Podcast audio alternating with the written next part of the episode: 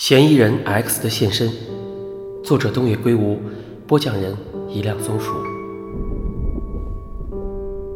站在窗边的汤川定定凝视窗外，他的背影散发出一抹遗憾与孤独的气息。在草剃看来，那是因得知久别重逢的老友犯案而大受打击。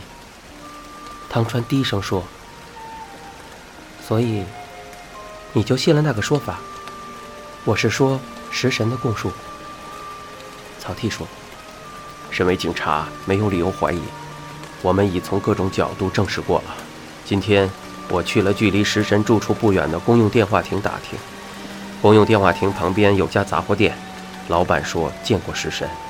毕竟很少有人用公用电话了，对他印象特别深刻。”汤川缓缓转身面对草剃。请你不要用“身为警察”这种说法，我是在问你，你相信吗？我才不管什么调查方针。草剃点点头，叹了一口气。老实说，我也觉得奇怪，他的说法毫无矛盾，合情合理，可我还是无法信服。我不相信食神会干那种事，这就是我的感受。不过我和上司这么说，他不大搭理。想必警方以为已经抓到了凶手，可以天下太平了。哪怕只有一个清楚的疑点也好啊，事态马上就会截然不同。可惜什么也没有，无懈可击。自行车的指纹没擦掉，他说原本就不知道被害者会骑自行车来，毫无可疑之处。所有事实都指出，食神的供述是正确的。在这种情况下。再怎么说也不可能让调查重新回到原点呢。简言之，你虽然不信，却人云亦云地认为食神就是命案真凶。你不要说话带刺，事实重于感情不是你一贯的原则吗？既然在逻辑上合情合理，就算心理上无法接受也得接受，这就是科学家的基本原则。这可是你向来强调的。汤川轻轻摇摇头，和草剃相对而坐。最后一次见到食神时，他问了我一个问题：P 不等于 NP。自己想出答案和判断别人的答案是否正确，何者较容易？这是著名的数学难题。草剃皱起眉头：“那是数学，听起来像哲学。你明白吗？”食神给你们提出了一个答案，也就是这次的自首供述内容。这一自白怎么看都像正确无误的解答，是他充分发挥智慧想出来的。如果就这么乖乖相信，那就表示你们输了。你们正受到来自他的挑战。接下来，该轮到你们全力以赴判断他提供的答案是否正确。草剃说。我们已经做了各种证实，你们做的只是按照他的预设路线走，你们该做的是探寻有没有别的答案，除了他提供的答案之外，别无可能。唯有证明到这个地步，才能断言那个答案是唯一的答案。草剃从汤川强硬的口吻中感受到他的烦躁，这个向来沉着冷静的物理学家难得流露此种情绪。草剃说：“你是说食神在撒谎？你认为凶手不是食神？”草剃这么一说，汤川立刻皱起眉头，黯然垂首。草剃盯着汤川，继续说道：“你敢如此断言，根据是什么？既然你有你的推理，那就告诉我，难道只是因为无法接受昔日老友杀人这一事实吗？”汤川起身，背对着草剃。汤川，草剃喊着他。汤川说：“我的确不敢相信。之前我也说过，他重视的是逻辑，感情次之。只要他断定某个方法对解决问题有效，他什么都干得出来。可就算这样，也不至于杀人。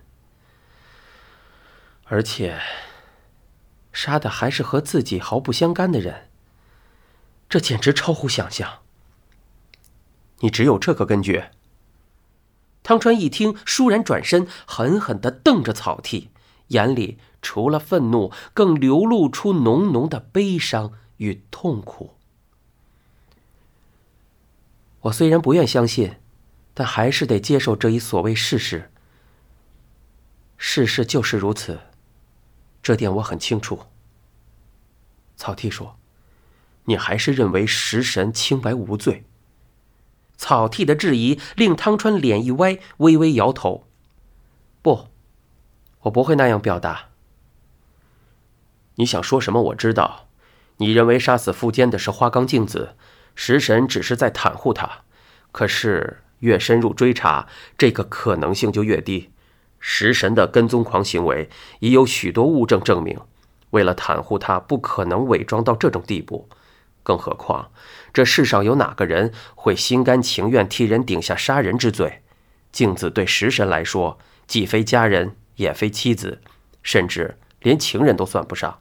纵使有意袒护，但到了保护不了的时候。谁也不会奉献出自己，人性本来就是这样。汤川像突然察觉什么似的，瞪大了眼。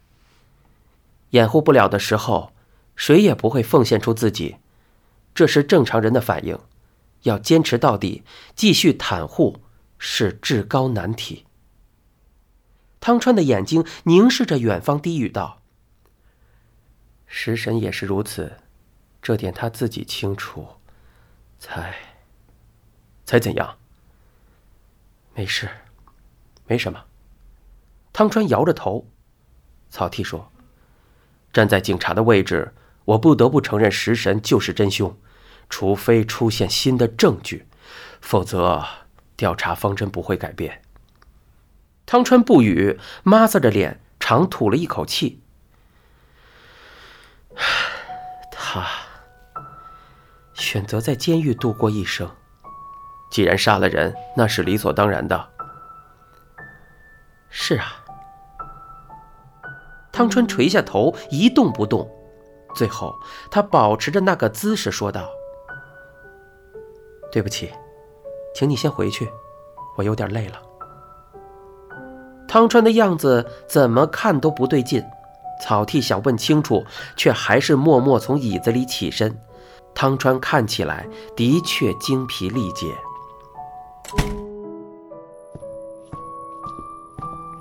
草剃离开第十三研究室，正在昏暗的走廊上走着。